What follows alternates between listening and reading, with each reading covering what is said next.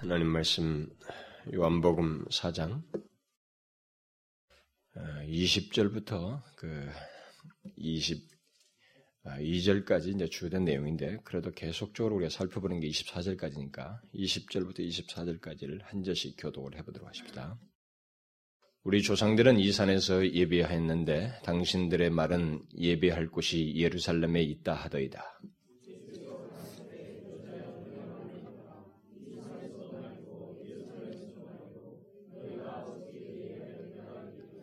너희는 알지 못하는 것을 예배하고 우리는 아는 것을 예배하노니 이는 구원이 유대인에게서 남이니라.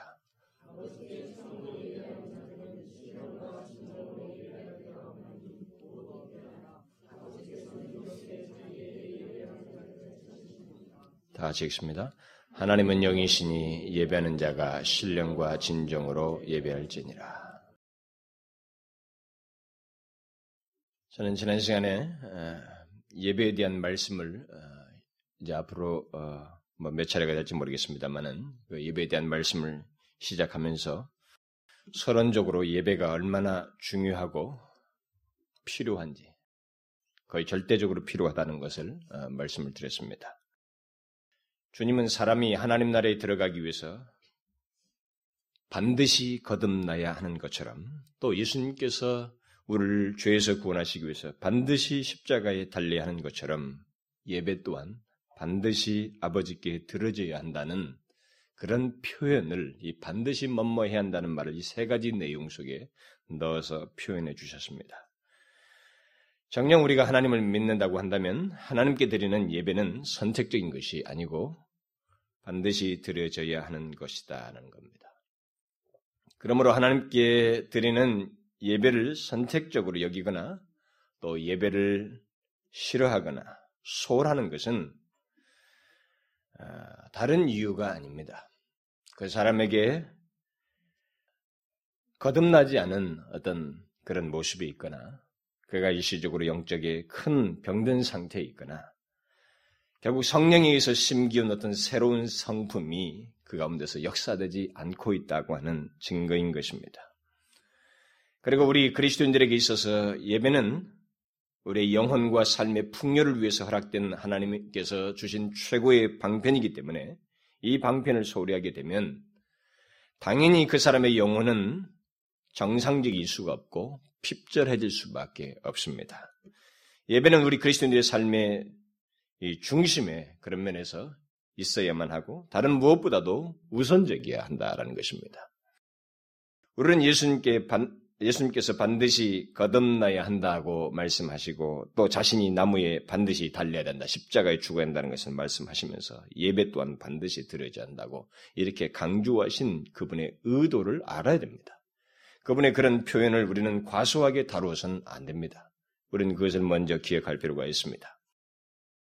이제 그 다음에 이제 오늘 본문에서 주님께서 예배가 반드시 드려야 된다고 하는 예배의 당위성, 그러든 필요를 얘기하신 다음에 예배와 관련해서 더 많은 얘기를 이 사마리아와 여인과의 대화 속에서 말씀해 주시고 있는데 오늘은 그 중에 또 다른 한 내용을 살펴보려고 합니다. 요한복음에서 예배에 대한 그 예배 또는 예배하는 자라는 이 말이 13번이 언급되는데 그중 10번이 이 단락에서 다 나오고 있습니다. 오늘 읽은 내용 속에 10번이 다 나오고 있습니다. 감사하게도 여기서 주님은 어, 예배에 대한 몇 가지 중요한 진리들을 우리에게 말해주고 있습니다.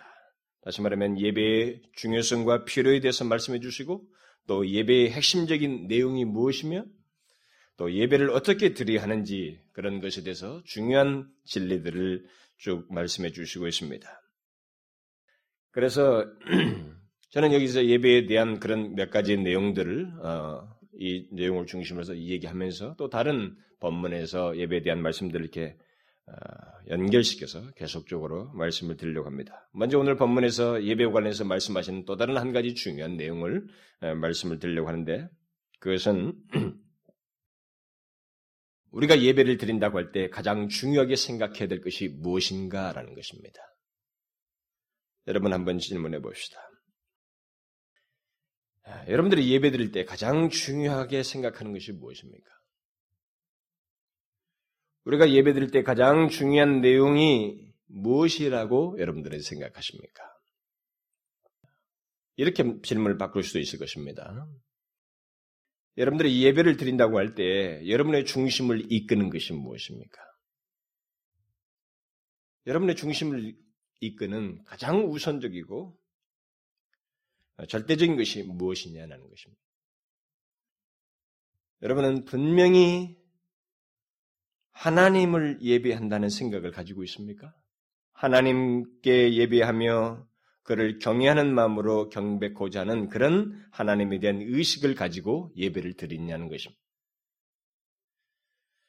우리는 이것을 잘 생각해 보아야 됩니다. 항상 우리는 하나님의 진리에 익숙한 것 같은 그런 내용들이 실제 현실에서는 더 멀어져 있는 것을 아이러니컬하게도 우리가 흔하게 보는 것이 우리들의 모습입니다. 교회 다니는, 교회 다니는 사람들 중에는 바로 이 명확한, 명확해야만 하는 이 진리가 놀랍게도 흐리멍텅하고 모호한 것을 우리가 보게 됩니다. 다시 말하면 하나님에 대한 뚜렷한 의식이 없이 예배 드리러, 드리러 나오는 사람들이 오늘날의 교회 현실 속에 분명하게 있다는 것입니다. 특히 아주 적지 않은 사람들이 어느 설교자의 설교를 들으러 예배를 드리, 나, 드리러 나오는 것을 우리는 쉽게 보게 됩니다. 우리들의 현실을 보게 되면 어떤 유명한, 유명한 설교자의 설교를 듣기 위해서 예배에 참여하라고 하는 사람들을 우리는 상당히 많이 봅니다. 심지어 어떤 사람들은 잘 지워진 교회 건물이나 교회 안에 갖추어진 이 파이프 홀관 같은 거, 어떤 그런 여러 가지 부대 시설들, 잘 구성된 성가대가 있는가, 그리고 교회 안에 어떤 놀라운 찬양 시스템들이 있는가, 찬양팀이 있는가, 뭐 이런 것들을 통해서 교회를 선택하고 예배에 드리러 나오는 사람들을 우리가 보게 됩니다. 또 어떤 사람들은 그 교회에 사람들이 많은가 어떤가, 교회에 많은 어떤 좋은 시스템들이 있는가, 프로그램들이 있는가, 뭐 이런 것들을 생각하여서 예배에 참여하라고 하는 사람들을 우리가 보게 됩니다. 그러나 만일 이런 것들이 예배 드리려는 우리들의 중심을 이끄는 것이라면 그것은 예배라기보다는 어떤 모임에 참여하는 것이고 선택적으로 내가 주도권을 가지고 기득권을 가지고 예배를 생각하고 있는 행동인 것입니다. 우리는 이것을 이 부분에 대해서 분명히 해야 될 것이 있습니다. 이것을 우리가 여기서 분명히 기억할 것이 있습니다. 그것은 우리가 예배를 드린다고 할 때 가장 우리의 마음을 이끄는 것이 목사의 설교이어서도 안 되고 또 성가대의 멋있는 합창 소리에서도 안 되고 다른 여타의 조건이 되어서도 안 된다는 것입니다. 우리는 먼저 이것부터 우리 자신들에게 살펴서 정리할 필요가 있습니다. 그런 것이 아니고 예배의 대상이신 하나님이야만 한다는 것입니다. 하나님의 말씀을 사모하여서 말씀을 들으러 가는 것이나 하나님께 예배하는 것이나 별 차이가 없지 않습니까? 라고 묻는 사람이 있을 수도 있을 겁니다. 하나님께 예배드린 것 속에서 하나님의 말씀을 듣는 것이야말로 중요한 부분입니다. 그것은 제가 뒤에서 나중에 언급을 할 내용입니다. 그럼에도 불구하고 우리는 예배를 드린다고 할 때 하나님의 말씀을 듣는 것은 그 다음이라고 하는 것을 생각해야 됩니다. 그것에 앞서서 우리가 누구에게 예배 드린지를 분명하게 생각을 해야 된다. 예배하면 바로 이 부분이 가장 우리에게 중요한 비중이고 내용을 내용이 되어야만 하면 우리를 잡아 끄는 우리의 중심을 이끄는 핵심적인 내용에만 한다는 것입니다. 그런 분명한 의식과 경배의 마음이 없이는 그 어떤 예배도 바른 예배일 수가 없습니다. 그것은 많은 사람들이 말씀을 사모한다는 이름 아래서 예배의 대상이신 하나님을 의식하며 그에게 온 마음을 쏟아 경배하지 않는 이런 모습들은 그들이 바르게 예배하지 않는 모습입니다. 말씀을 사모한다. 이렇게 하면서 은근히 예배를 나오는 것 같지만 그들에게 안중에서는 놀랍게도 뭐한 듯 하지만 정확하게 좀 선을 그으면 그들을 잡아 끄는 것은 하나님이 아닌 어떤 부대적인 것들에 먼저 그들의 마음이 이끌리는 것을 우리가 보게 됩니다. 우리가 잘 보게 되면 예배 들어오는 사람들은 그, 어, 그렇게 심지어 종종 뭐 말씀을 사모해서 나온다. 뭐 이렇게 하는 사람들에서 보게 되면 다른 것들을 소홀히 하는 것을 보게 됩니다. 찬송을 찬송을 할 때 보면 대단히 가볍게 찬송을 합니다. 아주 습관적으로 찬송을 부릅니다. 또 기도를 할 때도 보면 그들을 그냥 그 마음을 기울이지 않습니다. 그것도 대단히 익숙하고 습관적인 모습을 보게 됩니다. 심지어 어떤 사람은 예배 여타의 조건들에 대해서는 조금 늦는 거 이런 것들은 중요하게 생각지 않습니다. 그저 설교 시간에만 맞춰서 가면 된다라고 하는 생각들을 하는 사람도 있습니다. 그것은 결국 설교를 들음으로써 지적인 쾌, 어떤 쾌감 같은 것, 뭐 그런 쾌, 일종의 여러분들 우리가 이런 용어를 쓸 수가 있겠습니다. 여러분들 그 설교 엑스타시라는 걸 아십니까? 이거 뭐 제가 만든 용어입니다만, 예, 카타르시스 같은 거죠 일종의. 여러분 이 설교를 통해서 사람들이 일종의 쾌감을 느끼는 겁니다. 뭔가 거기에 자기가 마음을 많이 쏟고 있고 집중하고 있다고 생각하지만 그 사람은 그것을 엔조이하고 있는 것입니다. 그런 사람들이 있습니다. 그것은 예배가 아닙니다. 우리가 잘 분별해야 됩니다. 우리가 하나님께 예배 드리러 간다고 할 때 우리의 마음을 잡아 끄는 것이 분명히 하나님이신지를 생각해야 됩니다. 그런데 이런 문제를 가지고 우리 현실을 보게 되면 놀랍게도 많은 사람들이 심지어 우리 젊은 사람들 또 어린 중고등학생들이라든가 뭐 이런 학생들 을 보게 되면 이런 부분에서 부대적인 것에 굉장히 집중되어 있습니다. 거기 그것이 그들을 잡아 끄는 내용들이 되고 있습니다. 설교자가 누구인가? 성가대가 어떤가? 좋은 찬양팀이 있는가? 등등 예배 예배 드리는 예배 드리는 문제에 대해서 어떤 이런 그런 부수적인 것들이 그들을 결정케 하고 예배 드리는 태도라든가 중심을 좌우하는 것을 보게 됩니다. 그렇지 않습니까? 그럼 우리들의 그런 것을 쉽게 볼 수 있지 않습니까? 물론 우리가 하나님께 예배한다고 할 때 그 속에는 그의 말씀을 듣고 그에게 찬양하며 기도하는 것들을 포함합니다. 그런 것들을 배제하고는 예배를 드릴 수가 없습니다. 그러나 우리의 현실은 우리 현실을 보게 되면 놀랍게도 많은 사람들이 예배 드린다고 할 때 그들의 마음을 사로잡는 그 내용이 놀랍게도 이런 잡아끄는 절대적인 동인이요 이끄는 그 내용이 하나님 자신이기보다는 이런 부수적인 것들에 많이 편중되어 있다는 것입니다. 이것은 옛날 카톨릭이 범했던 큰 실수였습니다. 그래서 여러분 카톨릭은 겉모양은 그럴듯해 보이지만 거기는 우상 적인 그런 미신적인 습관으로 가득 차 있습니다. 특별한 뭐 성상 죽은 성인들을 숭배를 하지 않는가.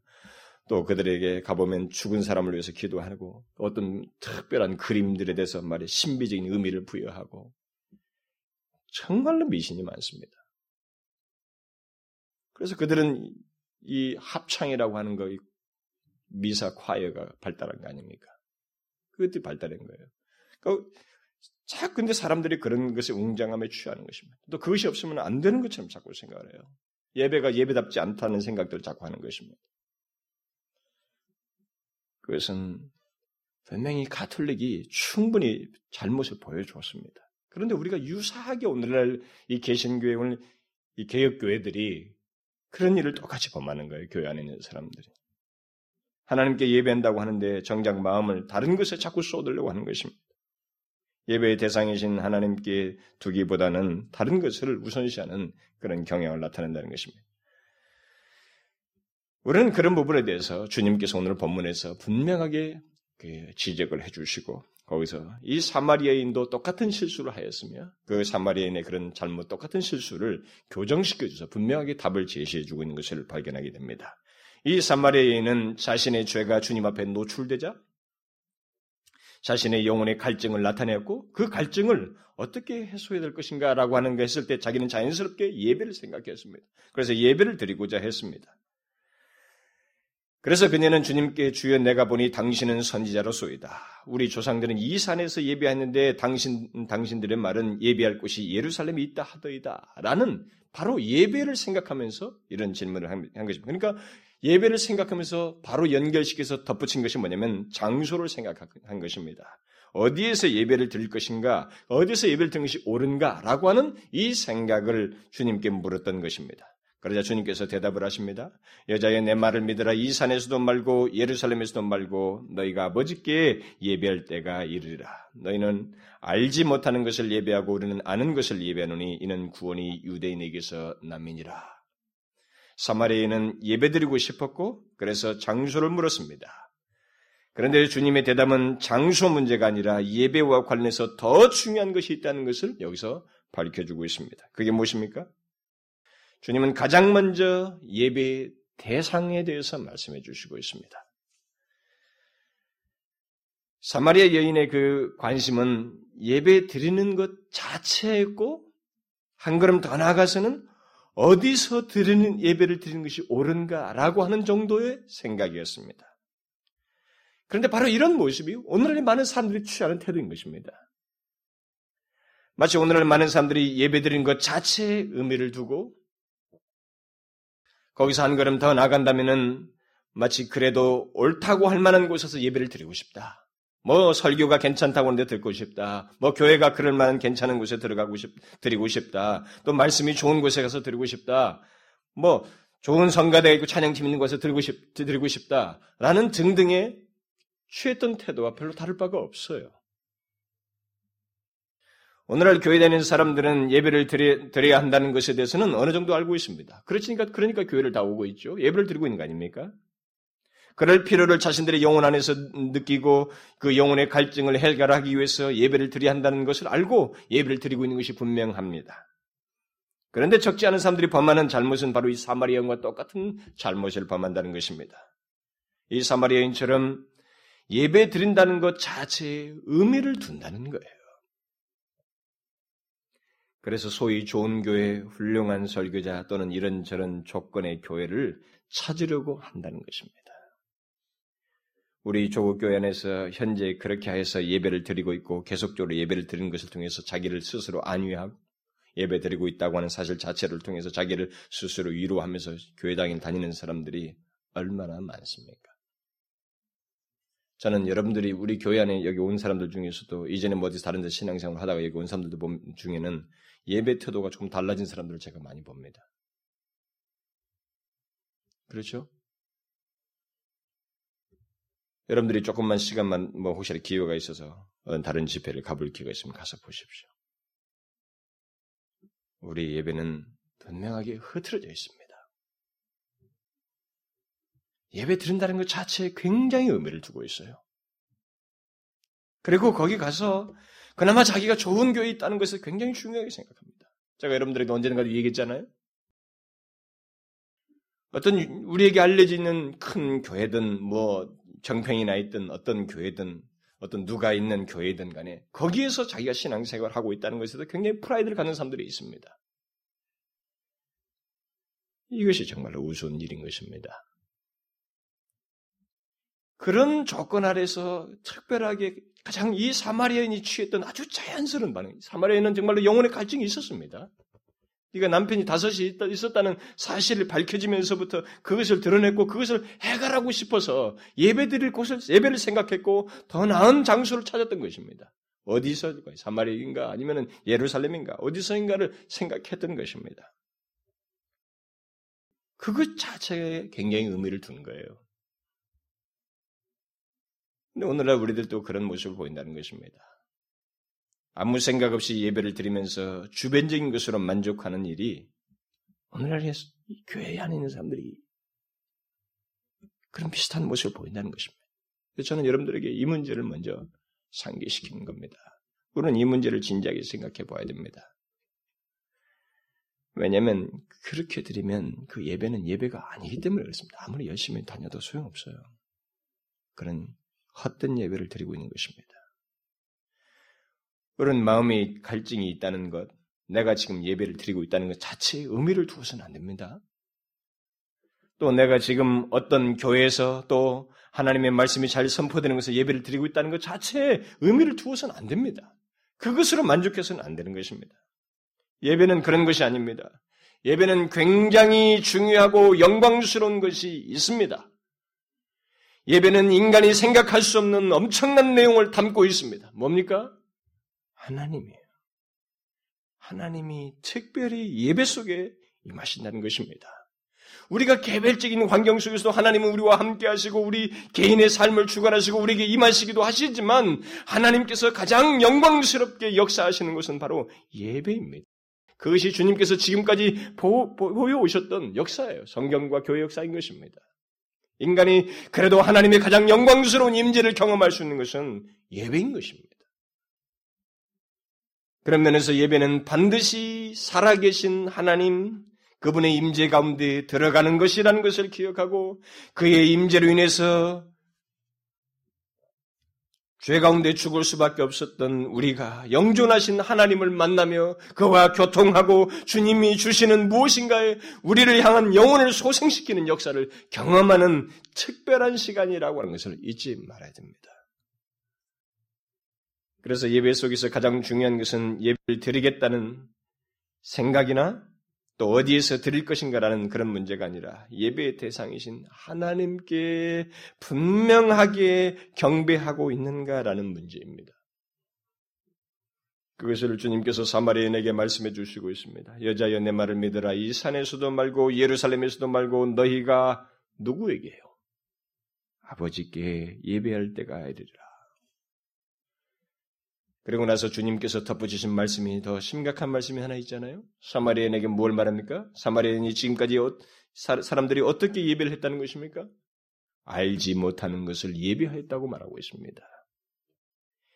이 여인은 그렇게 알지 못하는 것을 예배해 왔음에도 불구하고 예배 드리고 싶다는 마음에서 가장 먼저 생각한 것은 장소였어요. 옳다고 할 만한 장소였던 것입니다. 더 나은 장소였습니다. 여기서 알지 못한다는 것은 예배의 대상과 아무런 관계가 없다는 겁니다. 실제적인 관계가 없다는 거예요. 그런 관계도 없, 생각지도 않고 그런 관계가 없어도 예배 드린다는 것 자체가 의미가 있을 거라고 생각하는 거예요. 예배 드리러 가면 내 갈증이 그냥 해소될 거라고 생각하는 겁니다. 그래서 인간들이 자기 영혼에 이상하고 저 심령적으로 괴롭고 죄로 인해서 양심의 가책이 있는 것에 대해서 종교로, 종교적인 것으로 자꾸 환원하는 거예요. 그 종교를 찾는 것입니다. 어디든지 수양을 하든 뭘 하든 그것을 자꾸 찾는 거예요. 이 사마리아인의 기초적인 태도가 바로 그건 것입니다. 정확한 대상은 2차적인 것입니다. 그냥 예배한다는 것. 무엇인가 신에게 자기의 중심을 드러내려고 한다는 것. 뭔가 자기 그 마음에 답답한 것을 내놓는다는 것에 의미를 자꾸 두려고 하는 거예요. 이 여인이 큰 초점을 상실하고 있었던 것입니다. 너희는 알지 못하는 것을 예배하였다는 것입니다. 여기서는 흥미 있잖아요. 영혼의 갈증을 가지고 예배드리고 싶어하는 자가 누구에게 예배드는지 생각지 않냐고 알지 못하는 것에게 예배하려고 함에도 불구하고 열심을 내고 있다는 것, 그것을 구하고 있다는 것, 이는 흥미로운 사실입니다. 인간에게 있어서. 그런데 더더욱 흥미로운 것은 그런 이 이런 사실보다도 현실이에요. 특별히 오늘날의 우리들의 현실인 것입니다. 오늘날 우리들의 교회 속에서 보면 여전히 그런 비슷한 모습을 가지고 있다는 것. 예배 드린다는 것 자체가 의미 있는 걸로 생각을 해요. 마치 여기 사마리아, 사마리아 사람들이 알지 못하는 것을 예배했던 것처럼 또 사마리아인도 그 대상을 유념치 않냐고 알지 못하는 상태에 있으면서도 그 대상에 대해서 어떤 관계가 없음에도 불구하고 예배 드릴 것을 생각했던 것처럼 오늘날에도 하나님과의 어떤 관계를 가지고 있지 않으면서 실제적인 관계를 가지고 있지 않으면서 예배 드리겠다. 또 어디서 예배 드릴 것인가 라는 이런 수단적인 것에 일차적인 비중을 두는 거예요. 그래서 오늘은 설교자를 쫓아다니는 사람도 있습니다. 여러분, 그건 예배가 아닙니다. 그건 강연들을 가는 거예요. 우리는 이 같은 현실과 모습이 우리들에게 없는지를 잘 생각해야 됩니다. 예배를 드리는 것 같은데 참된 예배를 드리지 않는 그런 모습이 우리의 삶 속에 있진 않은가.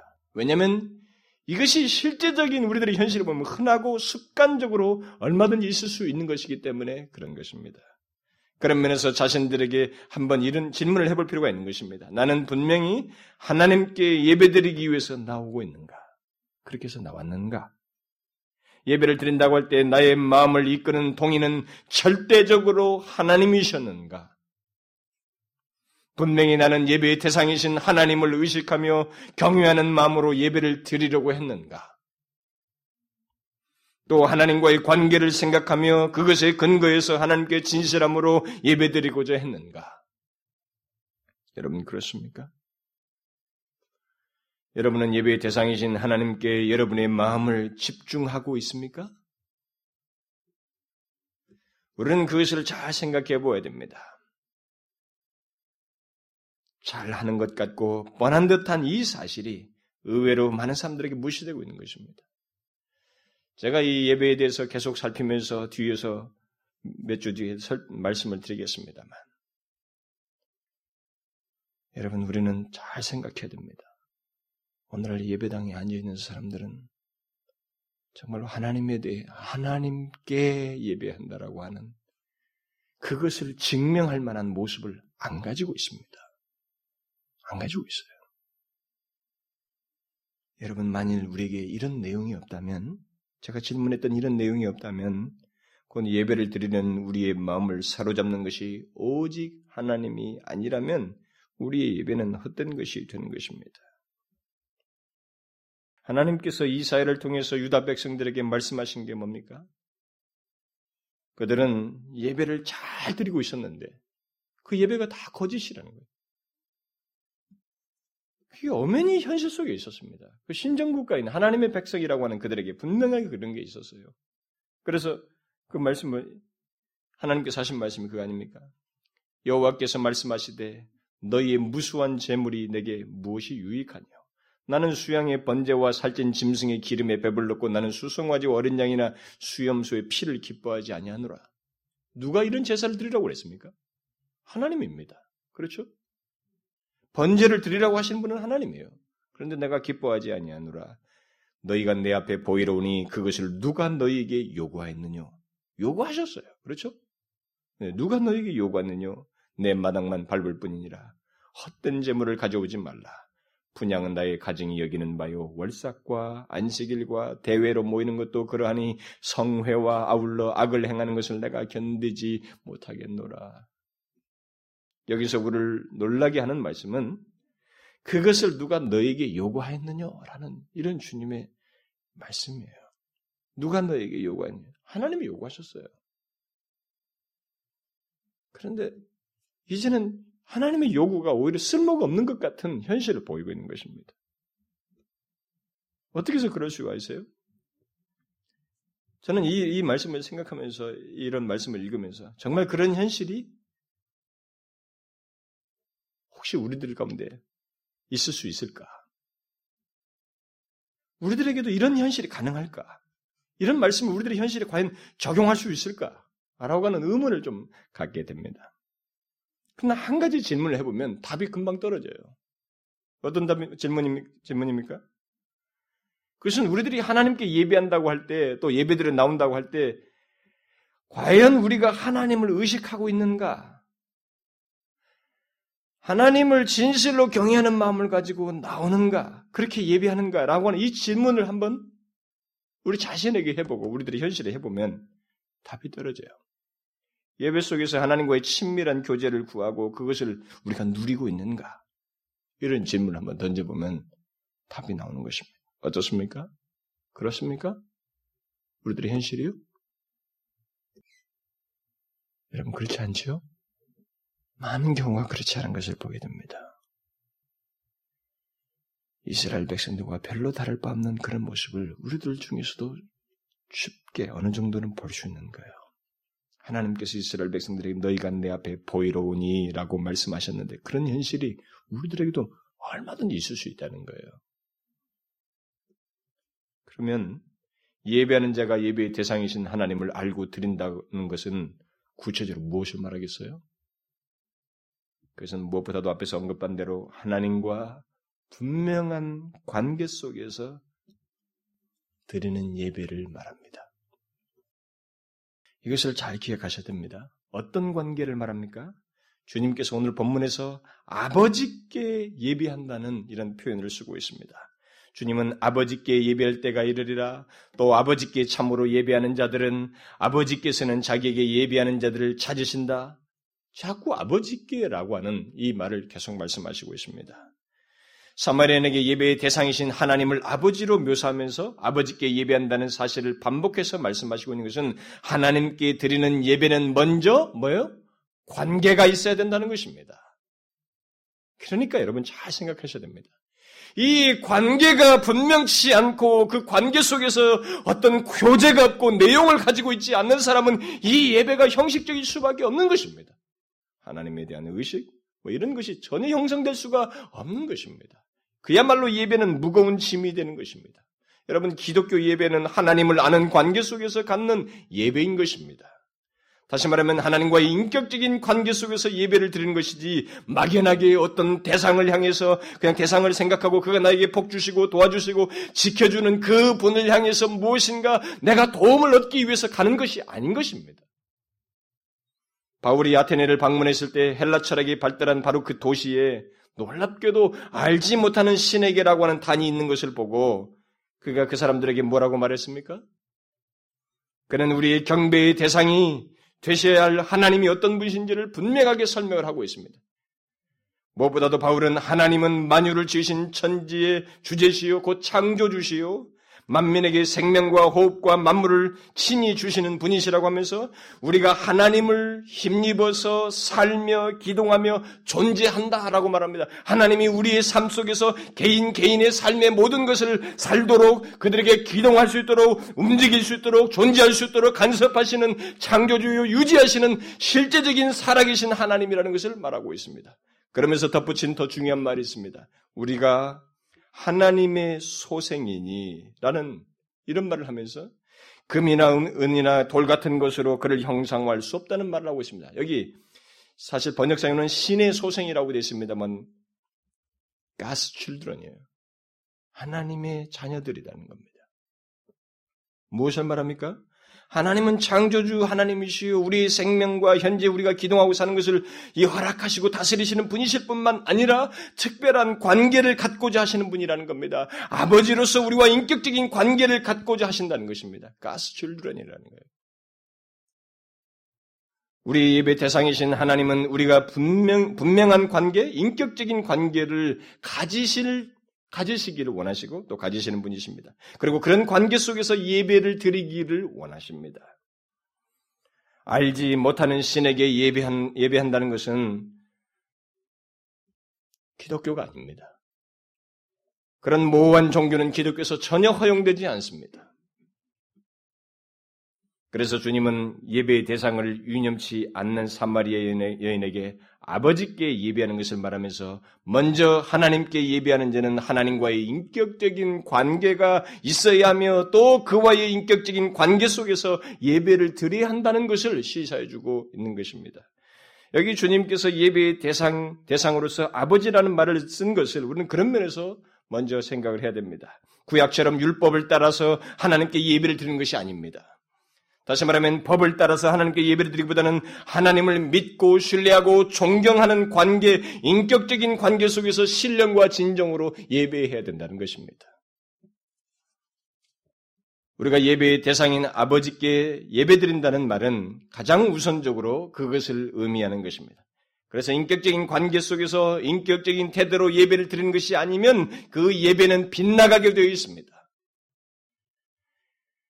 하나님은 무생물이 아니십니다. 돌덩어리가 아닌 것입니다. 그는 살아계셔서 예배드리는 저와 여러분의 모든 것을 아시고 나의 영혼을 위해서 그의 아들 독생자 예수 그리스도를 보내셔서 십자가에 죽게 하시면서까지 나를 사랑하신 그런 인격적인 관계를 가지시고 사랑하시고 교제하시는 그런 분이십니다. 그는 누군가를 사랑하시며 말씀하시고 우리가 말하는 것을 들으셔서 응답하시는 그런 인격적인 교제를 하시는 분이시라 이 말입니다. 그러므로 하나님께 대한 예배는 바로 그런 하나님께 우리 또한 그런 인격적인 태도로 예배하는 것을 포함하는 것입니다. 우리는 우리의 예배의 대상이신 하나님이 우리의 아버지시요 나와 인격적인 관계를 가지신 하나님이시라는 것을 의식하고 그런 태도로 나와야 할 때만이 우리가 참된 예배를 드릴 수 있다는 것을 기억해야 됩니다. 그래서 그저 막연하, 막연하게 또 뭐 형식적으로 거짓된 모습을 가지고 하나님께 예배 드리는 것은 예배일 수가 없습니다. 분명하게 인격적인 반응이 있어야 되는 거예요. 사랑, 존경, 경외심, 진실함 이런 것들이 예배 속에서 있어야만 하는 것입니다. 참된 예배는 바로 그런 내용을 가지고 드리는 예배를 말합니다. 그래서 저는 여러분들에게 묻고 싶습니다. 여러분은 그런 내용과 마음을 가지고 하나님을 예배하십니까?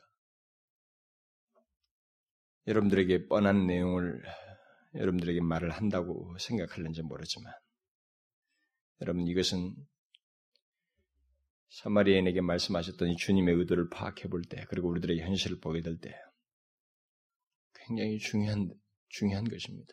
그러나 현실은 그렇지 않아요. 이 중요한 내용이 사실상 무시되고 있는 것입니다. 우리는 습관적으로 예배드리러 나오는 것이 사실상 우리에게서 쉽게 볼 수 있는 모습입니다. 그렇죠? 여러분 어떻습니까? 여러분들은 그런 내용과 마음을 가지고 하나님을 예배하십니까? 여러분은 분명히 내가 예배드리는 분이 누구이신지를 알고 여러분이 비즈니스를 비즈니스 관계 속에서 비즈니스 관계 속에서 갖는 어떤 약속보다도 더 진실하고 더 존경스럽고 경외스러운 마음으로 그에게 예배드리고자 하십니까? 그가 누구이신지를 알기 때문에 지극한 경외심과 다른 무엇보다도 더 사랑할 수밖에 없는 깊은 사랑의 마음을 가지고 그에게 예배코저 하느냐는 것입니다. 여러분은 분명히 자기가 사랑하는 사람을 향해서 갖는 마음보다도 더욱 고양된 마음과 사랑을 가지고 하나님께 예배하고자 합니까? 분명히 그런 인격적인 관계 속에서 인격적인 반응을 나타내며 하나님께 예배코자 하느냐는 겁니다. 여러분들이 저의 질문에 답을 못 내리신다면 여러분들은 이 사마리아 여인이 답을 얻기 이전과 다를 바 없는 사람들입니다. 예배를 드리지만 뭔지 모르는 것입니다. 아무런 예배를 드리면서도 아무런 유익을 얻지 못하고 가장 중요한 하나님과의 이 은혜스러운 교제를 갖지 못하고 있다는 것입니다. 예배의 대상이 되신 하나님께 대한 분명한 의식과 그에 대한 마땅한 태도를 가지고 예배를 드리고 있지 않다면 여러분 그 이유를 우리는 심각하게 물어야 됩니다. 예배드리는 우리의 마음을 사로잡는 분이 분명히 하나님이신가? 예배드리는 우리의 마음, 마음과 그 동기를 사로잡는 분이 분명히 하나님이신가?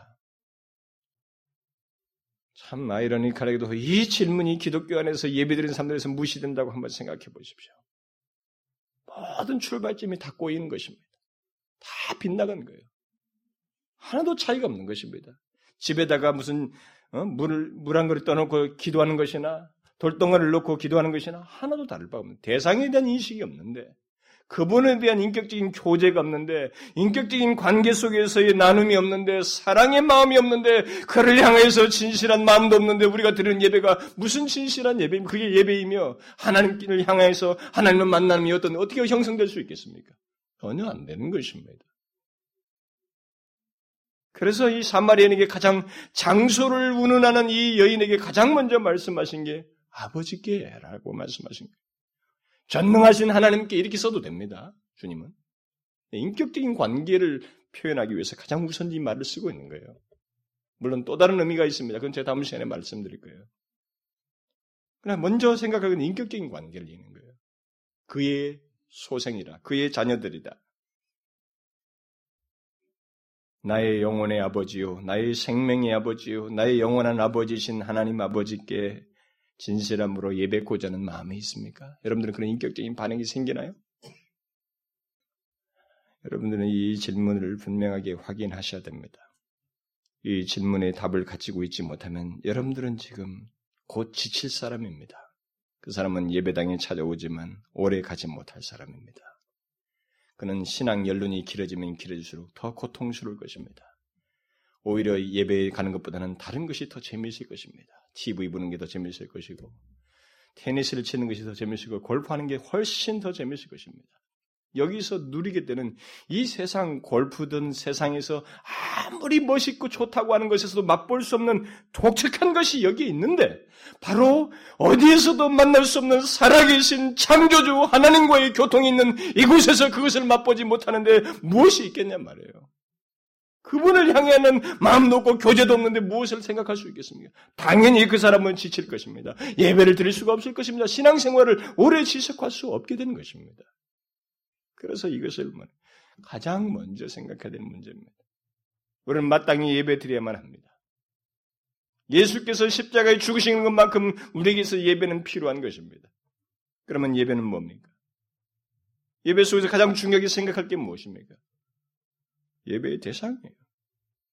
예배 드린다는 것 자체가 의미 있는 게 아닙니다. 그것으로 우리는 위안을 삼으면 안 되는 것입니다. 그런 심리적인 안정 정도에서 끝내서는 안 되는 것입니다. 아닙니다. 여기는 독특한 것이 있습니다. 인간이 분명하게 상상할 수 없는 이 세상에 살면서 인간이 소유할 수 있는 가장 값진 것을 우리가 예배 속에서 소유하게 되는 것입니다. 뭐요? 하나님의 임재인 것입니다. 거룩하신 그분의 임재예요.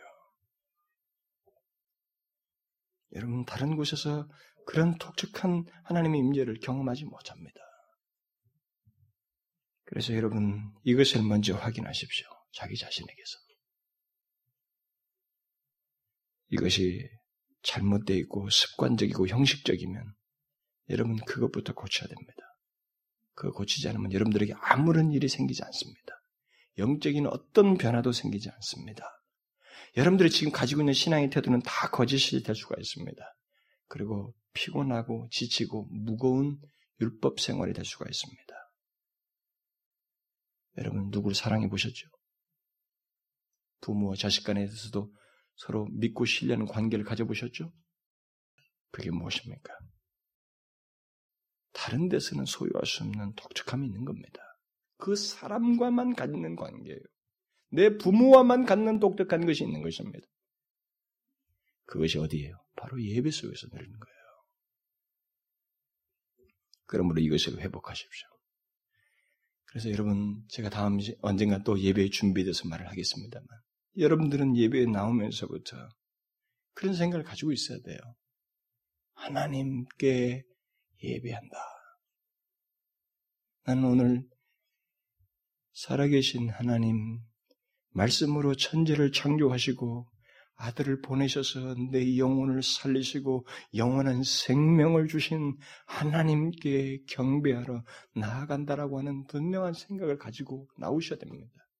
그리고 예배 속에서도 우리가 찬송을 하든 기도를 하든 말씀을 듣던 이 모든 것 속에서 우리가 하나님 그분께로 마음을 향하고 있다고 하는 것을 분명하게 드러내셔야 됩니다. 그분을 의식하고 있어야 됩니다. 그분께 마음을 쏟고 집중하고 있어야 됩니다. 그분을 사랑하는 증거를 그런 식으로 나타내야만 합니다. 그렇지 않는 예배는 거짓이 되는 것입니다. 주님이 말씀하시잖아요. 너희들은 내게 보이러 오니 누가 너에게 요구하였느냐? 참 무섭잖아요. 우리에게 그렇게 말씀하신다고 한번 생각해 봅시다. 오늘날의 교회를 향해서 그렇게 말씀하신다고 생각해 봅시다. 누가 너희들에게 이렇게 모이라고 했는가? 너희들 나에게 그저 보이기만 하러 오니 내가 너에게 언제 이걸 요구했는가? 하나님은 요구하셨습니다. 그 대신 뭘 원하시는 겁니까? 반어적으로? 바르게 나오라는 것입니다. 진실함으로 나오라는 것입니다. 하나님께 나오고 있다고 하는 분명한 증거와 내용을 가지고 나오라는 것입니다. 너희들이 하나님께 나오고 있다고 하는 모습을 가지라는 것입니다. 여러분, 여러분들이 이것에 익숙하지 않으면요. 이 내용이 익숙하지 않으면, 익숙하지 않은 가운데서 신앙 연륜이 길어지면, 여러분들은 고치기 힘들어집니다.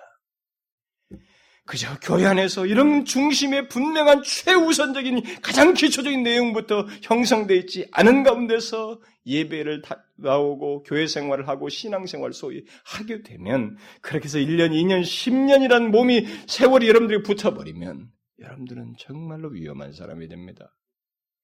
자기는 아무런 문제가 없다고 자기를 위로하면서 자기를 잘 다스리면서 마지막에 비참함을 맛보시는 거예요. 큰 기만에 빠질 수 있는 것입니다. 그러므로 여러분 이것을 먼저 확인하십시오. 하나님께 우리는 예배하는 자입니다. 그분께로 분명히 향해야 됩니다. 그리고 그분께 예배한다면 그분께 대한 마땅한 태도 또한 가져야 되는 것입니다. 그렇죠? 기도합시다. 오, 하나님 아버지, 우리의 모든 것이 되신 하나님 아버지, 아들을 내어 주기까지 우리를 사랑하시며 우리를 구원하시고 오늘도 그 사랑으로 우리를 대하시는 인격적이신 하나님 아버지요. 우리로 하여금 오늘 하나님을 알고 축계로 마음을 들이며 우리 또한 인격적인 반응을 할 수 있도록 그런 예배를 드릴 수 있도록 해주셔서 감사합니다. 하나님여 이것에 대해서 우리가 모호하지 아니하고 진실함으로 마음을 쏟으며 실제 마음의 동기서부터 하나님께 예배하는 것인 것을 기억하고 그런 중심으로 항상 예배하는 저희들이 되게 하여 주옵소서. 어, 사랑하는 주의 백성들이 하나님이여 주님 앞에 이르기까지 이 부분에 대해서 하나님이여 흐트름이 없이 온전히 하나님께 예배하는 저희들 되게 하여 주옵소서. 예수 그리스도의 이름으로 기도하옵나이다. 아멘.